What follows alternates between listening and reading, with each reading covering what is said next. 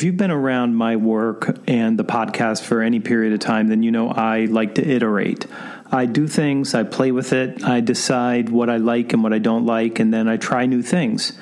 And that's one of the ways that you evolve is by changing your beliefs and changing your actions and changing your results. And I do that regularly, and the podcast will be no exception to that. What you're going to recognize today in this podcast is that there is a new format. There's also a new host or hostess, I should say. There's also new content, and the format is different. In fact, it's long form content. So instead of just doing something like seven minutes, which I've done solo before. This one is, I think, coming in at like 46 minutes. So check it out. Send me your notes. Let me know what you think. Uh, go to the email address. You can send it to anthony at iannarino.com. And I'll just tell you right now, we're getting ready to crank up the machine for the Outbound Conference 2020. Go to outboundconference.com.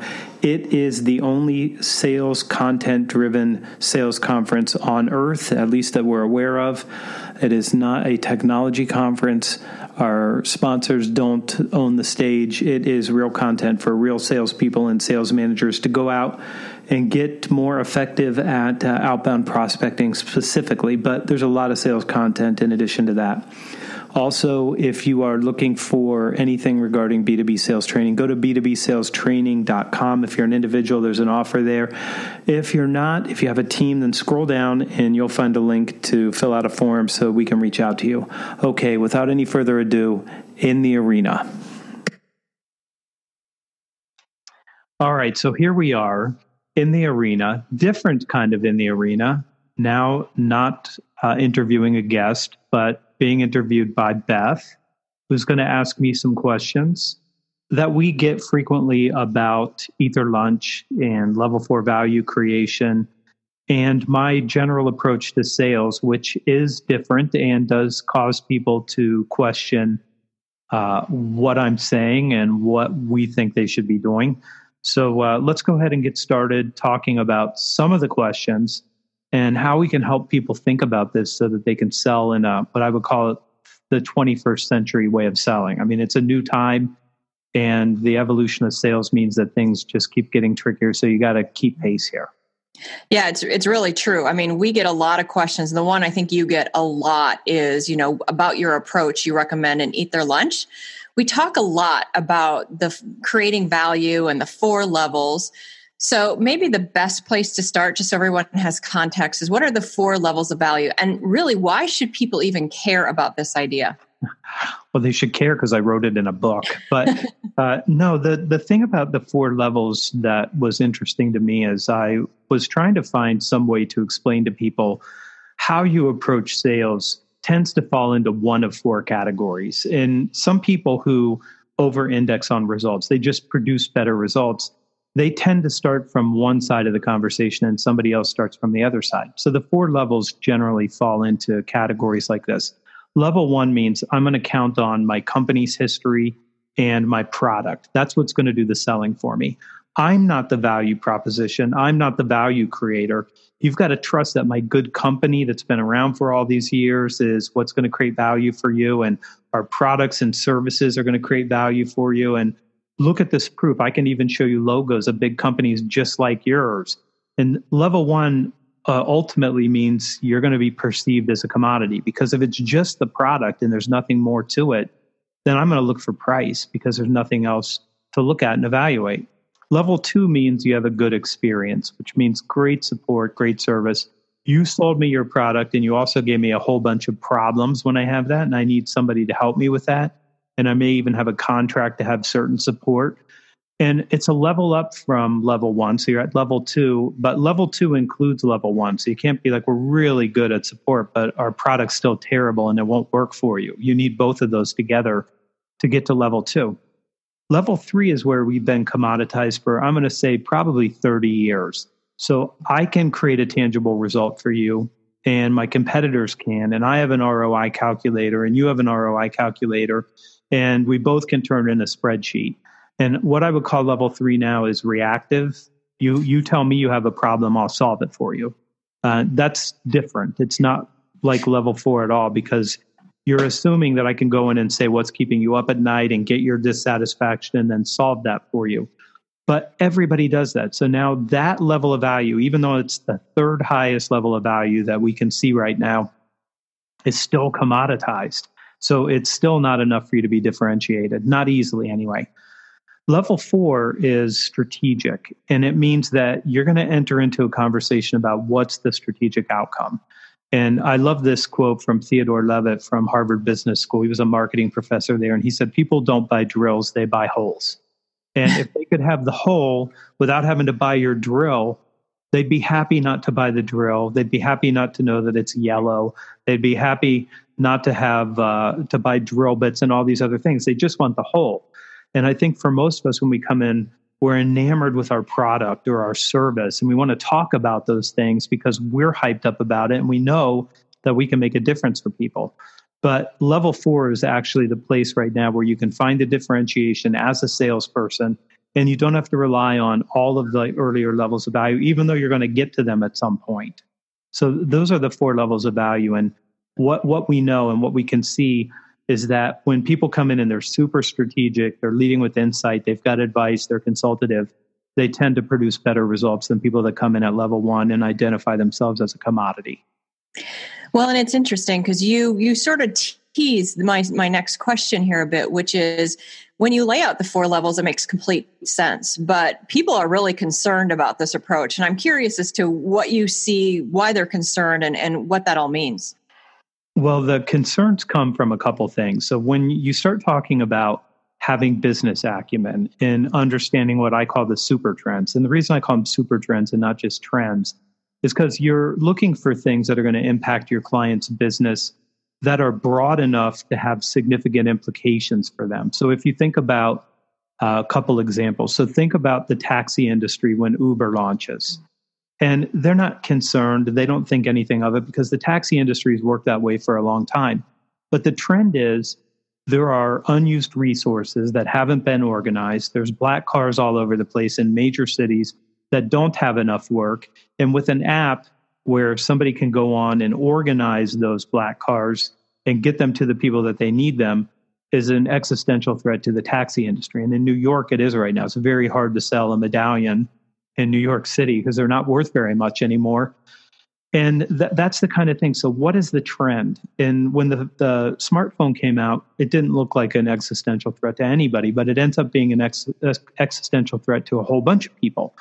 And these trends that we look for, we're looking for things that are going to cause your clients or your prospective clients to have to change something in the next, let's call it 18 to 24 months. So people are concerned, well, what about these trends? Doesn't my customer already know what all these trends are? Aren't they already aware of all these things? Aren't they already doing something about them? So they're concerned about that.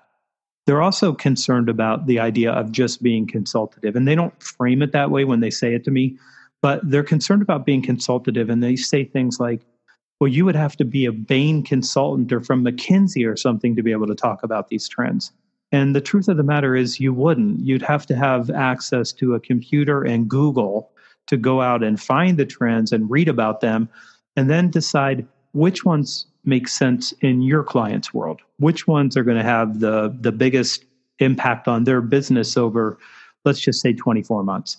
And then what can you do to help them? So you're you're not concerned just about super trends the things that are big like in eat their lunch i talk about 11,000 baby boomers retiring every day and people are stunned by that number but that's what the number is so 4.3 million people retire every day because they've decided to leave the workforce in their late 60s or 70s which means you need 358,000 new jobs just to be able to backfill the baby boomers and we're creating 220,000 jobs a month. So there's still a giant gap being opened up. But if somebody cares about talent, then that's a trend that might be impactful for them. The concern is really are we are we overstepping our boundaries? Are we out of our depth? Do we have the right to come in and share these ideas? And the answer is yes, even though I know it's scary for people if they haven't been taught or trained or explained how to do these things. Yeah, and I think too what you bring up is very interesting in the fact that there are things like trends you can find from Google and you can do your research, but we're also full of inc- uh, filled with incredible insights that our clients would really find valuable that we don't even recognize. We're going to kind of address that in a little bit. Another thing that I think is really helpful for people to understand when it comes to this framework, um, you talk a lot about entering from the right instead of the left. Do you want to help explain what you mean by that? I thought you were going to stop with just you talk a lot. And, and well, sometimes that would have been a true statement too. Um, yeah. So the the thing about where you are and where you start. If you start for, let me introduce myself and my company, and let me try to provide proof that I belong in this conversation that's outside of what I bring to the conversation, then that we call starting from the left. You're starting at level one, and you want to be strategic and you want to be a trusted advisor, but you've already identified yourself as something less than that. And once you start opening up a conversation about things that aren't really interesting to your client, then that's who you are to them. And you get a limited amount of time. I've written about this on the blog. You know, the gift of time from your client is a magnificent gift that you should absolutely appreciate enough to do your homework and to come in with something relevant to say. And what we call that approach is we call it coming in from the right, which means you're coming in from level four and you're working backwards to three, two, one, instead of starting at one and trying to get to four. So you come in and you start talking about these are the things that we're observing happening in the market right now. These are the things that we think are going to be implications for companies and people that don't change. These are our recommendations based on our views and values as to where this market's going.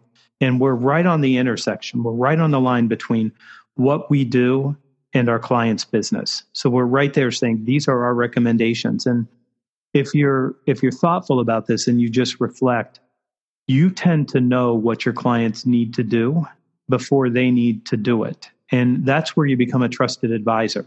So there's no reason in my mind to hold that till later in the conversation. You start with what's most important and what's most relevant because you're supposed to be consultative. You're supposed to be coming in and advising. You're supposed to be giving your client the best recommendation to get the result that they want. And if you're not doing that, then I would argue that you're irrelevant. You're you're not useful to me because the conversation that we're having isn't about what I really want and what I need to get done.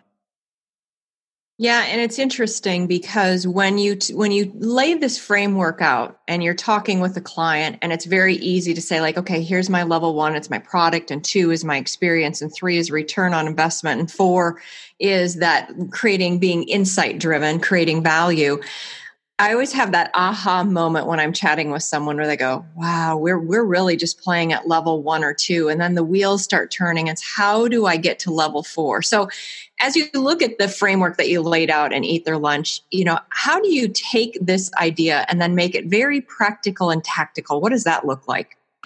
You know what? That wasn't an easy thing to do. It was harder than I thought when I started writing the book. And what I found is that you sort of have to break things into their component parts to make them digestible. So if you're going to approach selling this way, you start with the super trends and you just look to say what's going on in the world. And once you capture the trends, you've got some idea about what that impact is going to be for your clients. So you start looking at what are the facts? What are the the things that I can see that prove that this is true and that it's going to have an impact? And I think that most people don't do the work to look at that and say, okay, so I've got this trend, I've got facts, I've got proof that it's going to impact their business. And then what's the implication?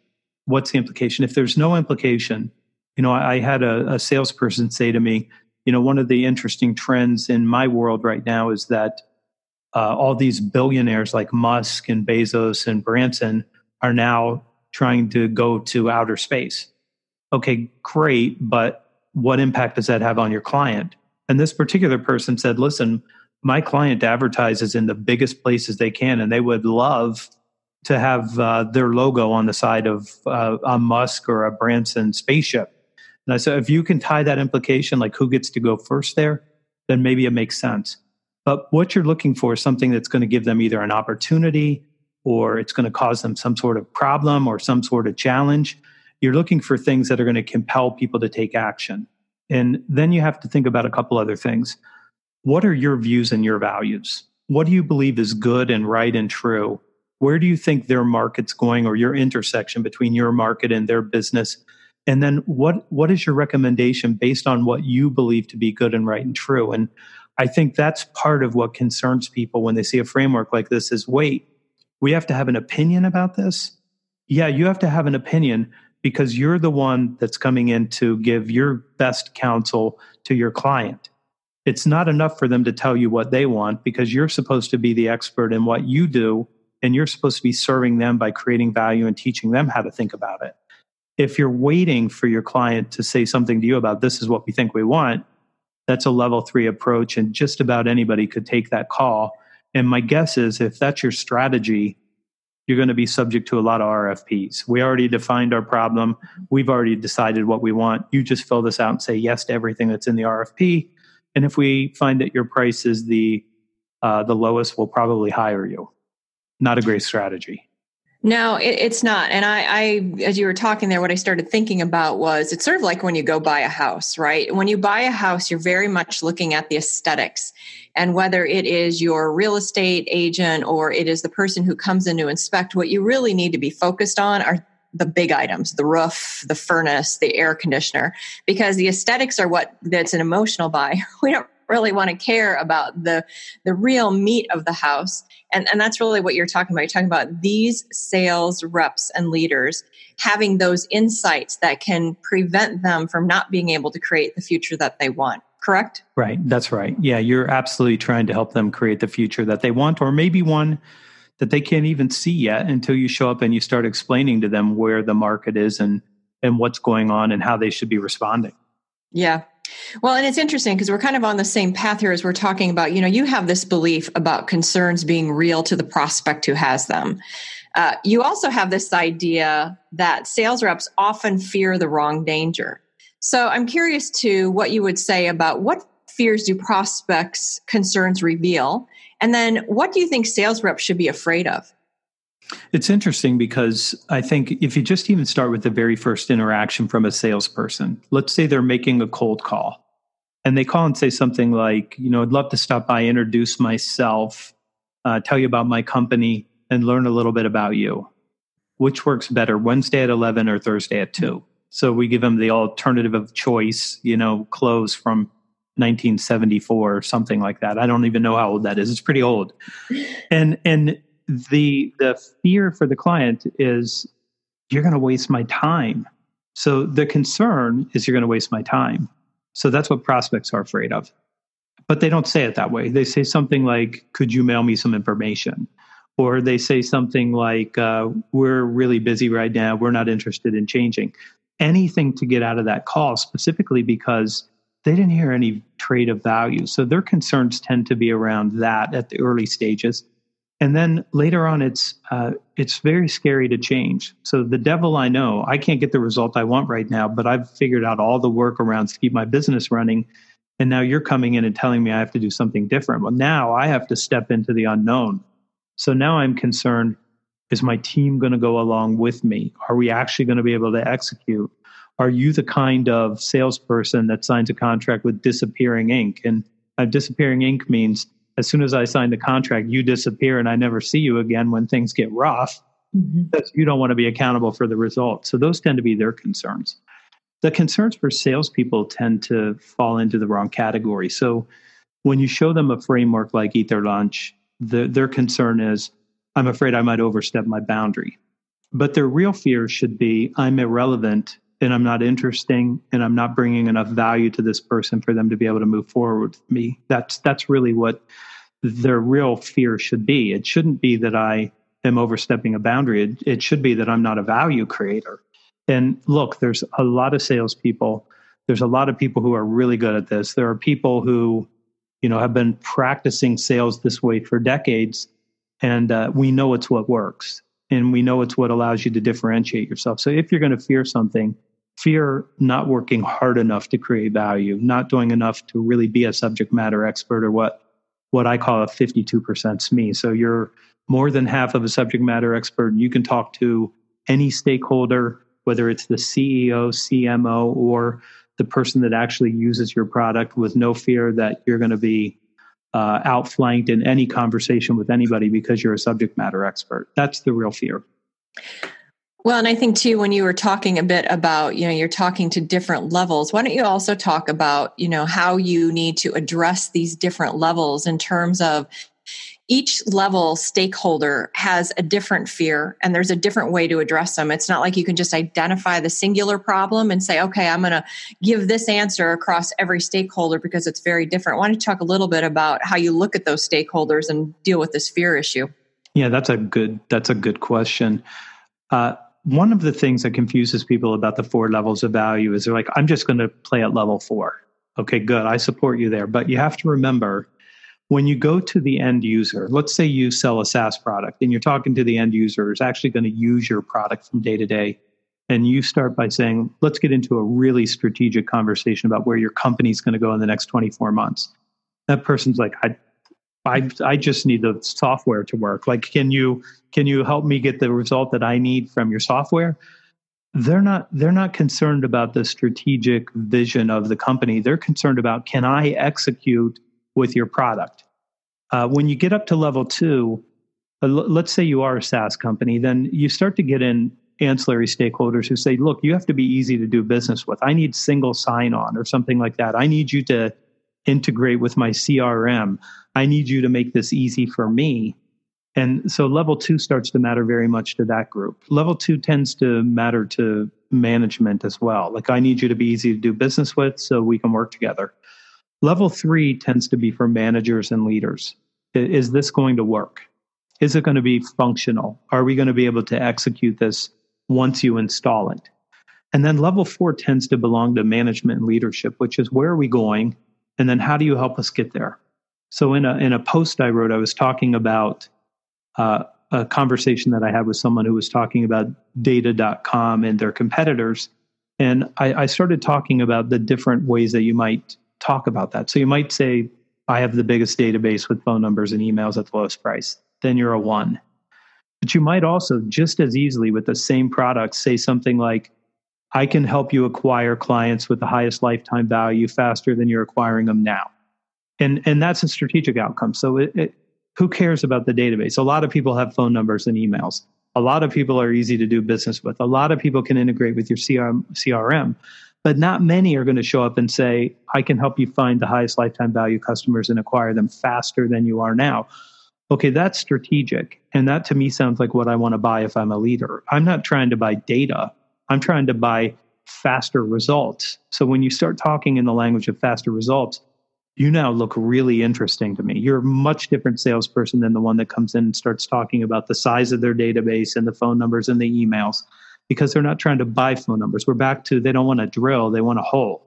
So what's the hole? The hole is acquisition of the right customers faster. Yeah, and before we leave this topic, let's talk about one other thing here. And it goes back to these stakeholders and the things that people are afraid of. We always put things in context of current state and future state. You want to talk a little bit about that and what that means to those various stakeholders? Yeah, the current state, future state thing is uh, is a, a, really important concept for people to understand, and I don't see too many salespeople or sales organizations that actually frame things that way. And and the first thing about current state is uh, where are you now, and what's possible for you that you don't have. So how how do we look at where you are and say, wait a second, this current state is untenable, and the the challenge that people have with that is unless you can put the context into that conversation. So you're talking about the trends, you're talking about the implications, you're talking about why they need to change and how they need to change. Unless you can identify that current state in a way that says, look, it's at risk, it's untenable, you need to start changing, then there's not a reason for people to do anything different than what they've been doing up until that point. And, and I think one of the challenges when people look at this framework and they say something like, wow, you know, do they really care about the trends? Well, some of them, and others they don't. But do they care about the implications of missing something and ending up not producing the results they want? Yeah, they do. And especially at the leadership level, they definitely care about that. In fact, senior leaders, the thing that they're most afraid of is not knowing something that was available to them if they would have had a conversation about that before it happened. That's what they're most fearful of. I didn't know and I didn't act fast enough.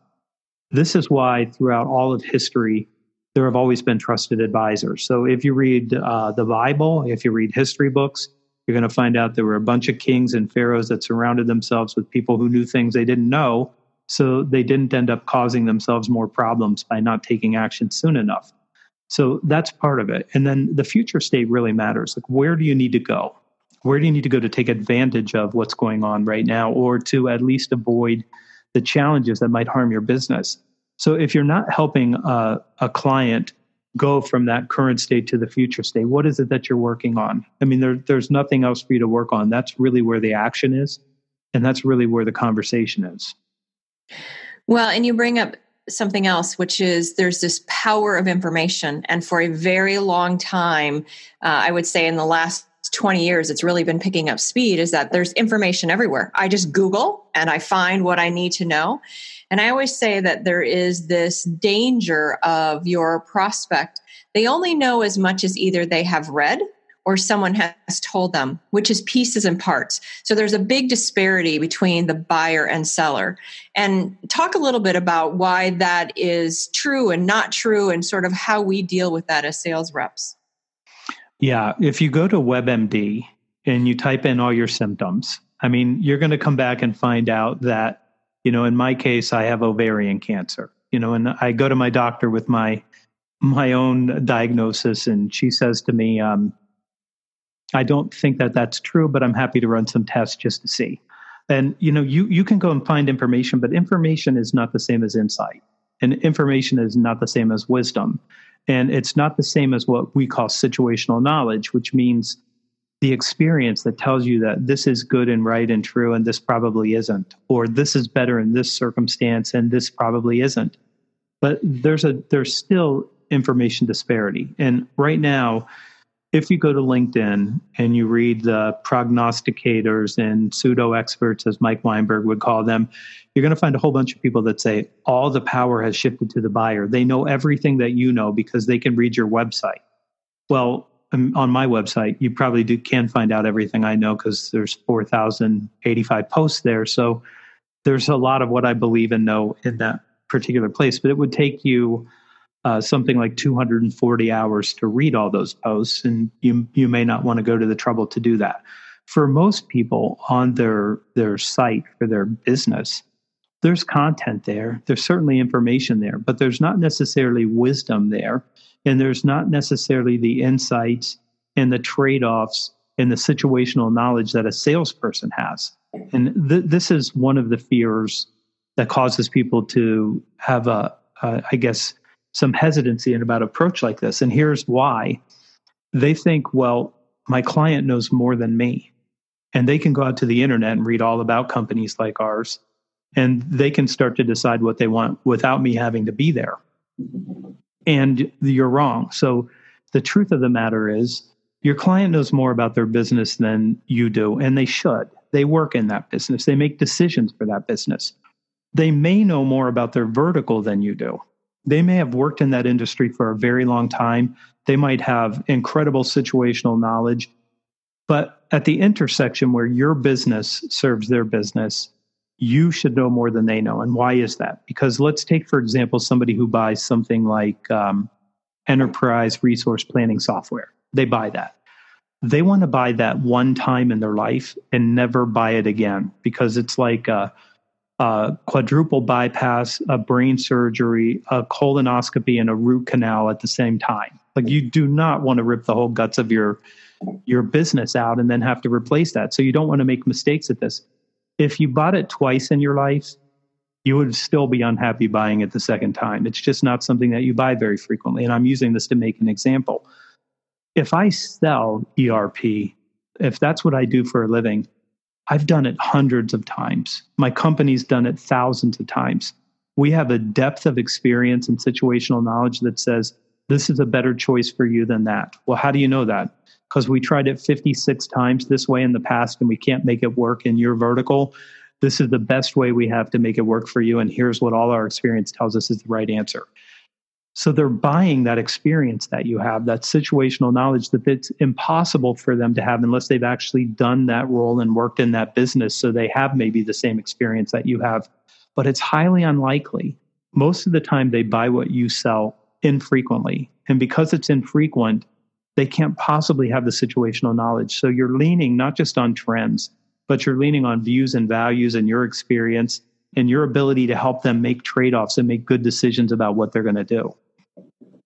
Well, and this is sort of what complicates purchases, right? Decision making. It's where things get paralyzed.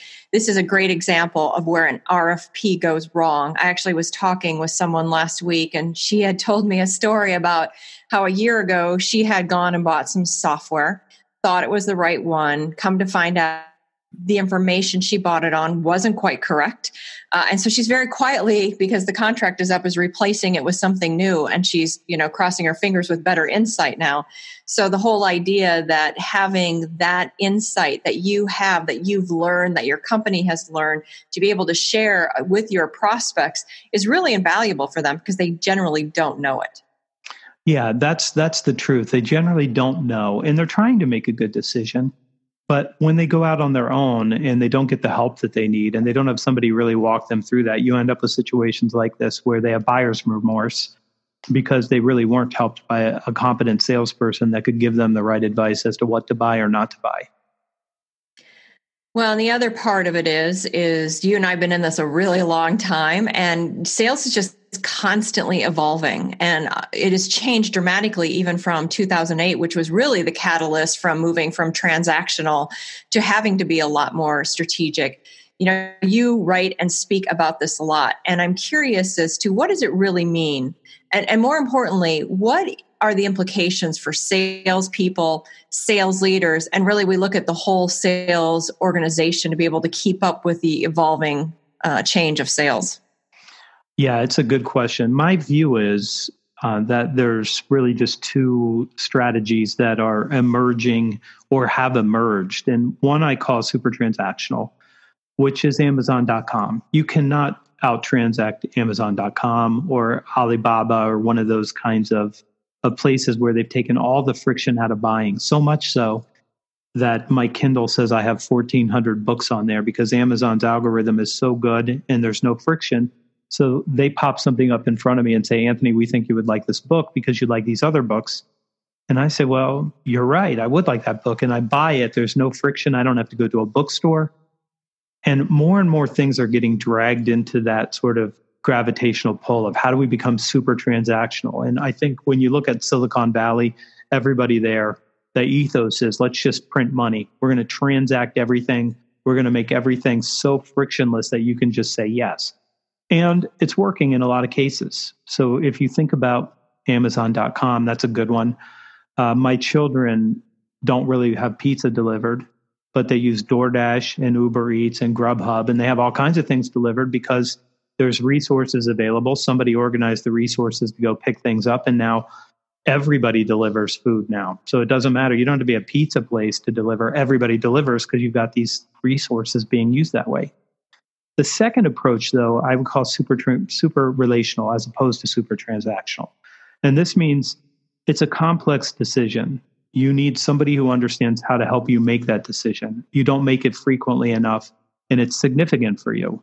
And where that gravitational pull is dragging people is towards greater advice, greater insight, greater understanding about how to make the right recommendations and help somebody get the result that they want. And I think for uh, a lot of people, they saw uh, my friends Matt Dixon and Brent Adamson publish something that said um, relationship selling is dead when the Challenger sale came out, and and basically they they were using relationship in a particular way, and that was essentially if all you think that you have is a friendship where I like you and you like me, you're wrong, and they're exactly correct about that the way I would describe it, though, super relational means your relation is not only do I like you, do I know you, do I trust you? All those things don't matter because you're trying to create a preference to work with you. But the truth of the matter is, you also have to create business value for me. And if you don't create business value for me, then we can be really good friends. But I've got to find somebody else who can help me with my business because you're not offering to do that for me because you don't have the business acumen, the situational knowledge, and you're not showing up with advice. You're not showing up as a consultative salesperson. I think there's one other thing that we could talk a little bit about here that lines up with this, and that is we have moved to a whole process of decision by committee. It's not how right. I initially started. It was very easy to get a couple of people, get them together, and now it's really, really decision uh, by committee. But more importantly, what I think a lot of salespeople sort of don't really recognize is that, uh, let's just say there's 10 stakeholders, all 10 can kill that deal but right. only one or two of them can actually say yes to it. So how do you address that with the evolution of the sales? You you have to have a framework. And in Eat Their Lunch in chapter seven and eight, there's a, a framework that's outlined is how do you look at them and then what are some of the decisions that you make? Like what do you do with an opponent? And an opponent would be somebody who you would describe as having very high engagement and absolutely wants to do anything but work with you. So a preference to work with anybody or anybody who's not you. And and opponents are tricky. So do you bring them in early on? And my answer would be if you have an executive leader who's willing to say, listen, we're going to let you speak your piece, but we're still moving forward with this idea, then maybe you bring them in. Or do you set them to the side and say, wait till I build the consensus and then we'll deal with that individual? There's not a right answer here because it's contextual and you have to look at it and decide what to do. But it's tricky. And if you don't have a framework for deciding what's this person's disposition, how do I look at them? Are they an ally? Are they neutral? Are they an obstacle? Are they an opponent? Are they what? What we call the CEO of the problem, the person who is actually going to be the one that has to say yes and make some recommendation that may even be signed by somebody higher up because you're right, it's all about consensus now but it's tricky for salespeople. And if you don't have a framework, I mean, chapters seven and eight will give you one that will allow you to at least look at these things and say, how do I make sense of it and how do I figure out what I should do in these scenarios? So it's a very, very tough challenge for people. And from my view, no one's provided them with any guidance on this up until now. And that's really true. We see it a lot. Uh, we see the whole challenge in terms of here's the right uh, framework here's the methodology methodology here's the process. People are wanting to do better. So in that context what do you believe that people should do to improve their approach? If there were some serious solid takeaways what, what does that look like? Well there's a few things. So the first thing i would say is the one thing that has been uh, talked about least and needed the most is business acumen and it's you have to be a business person now. And we're really good at sales acumen. Like i can teach you to cold call. I can teach you to overcome objections. I can teach you these things. But it's hard to make you interested in business. But if you were interested in business and you're reading and you're listening to cnbc instead of uh, country radio or howard stern or whatever you listen to if if you would listen and you start paying attention and then start reading business books and business magazines and start thinking about the conversations that you've had and what you've learned about other businesses and how to make those decisions. And you start capturing that, that's where all the action has gone. There's a lot of people that can do all kinds of things that we would call sales acumen, but business acumen is a differentiator.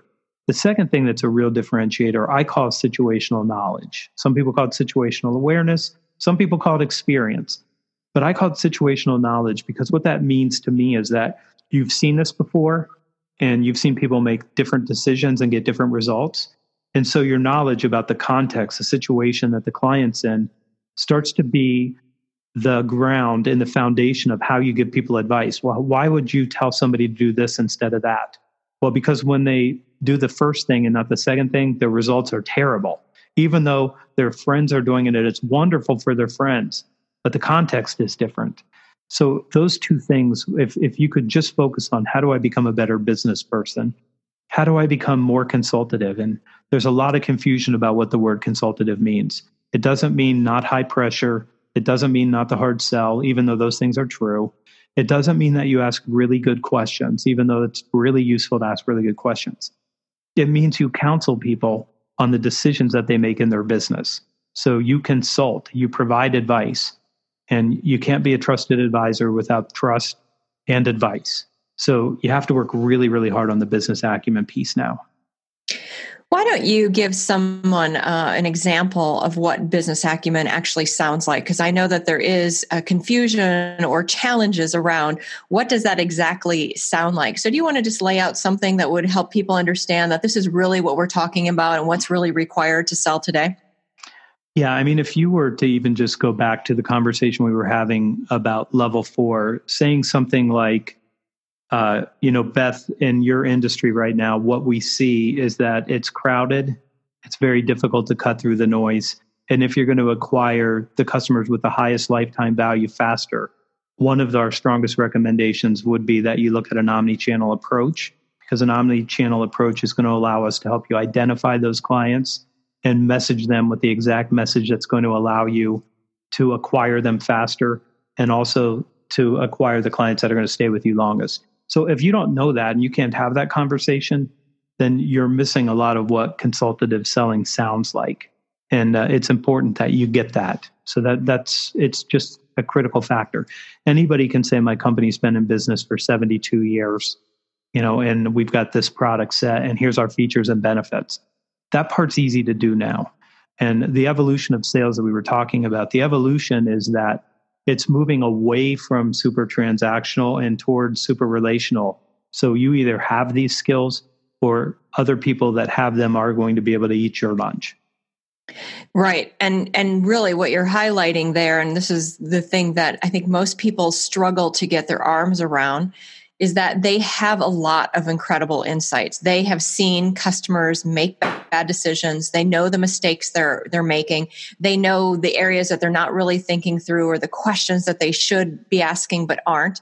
And that's really where you start coming up with having that strong point of view and having those insights that allow people to make a much better decision. That's really what you're after. You're after the ability to help them make a decision that is really going to create the future they're looking for.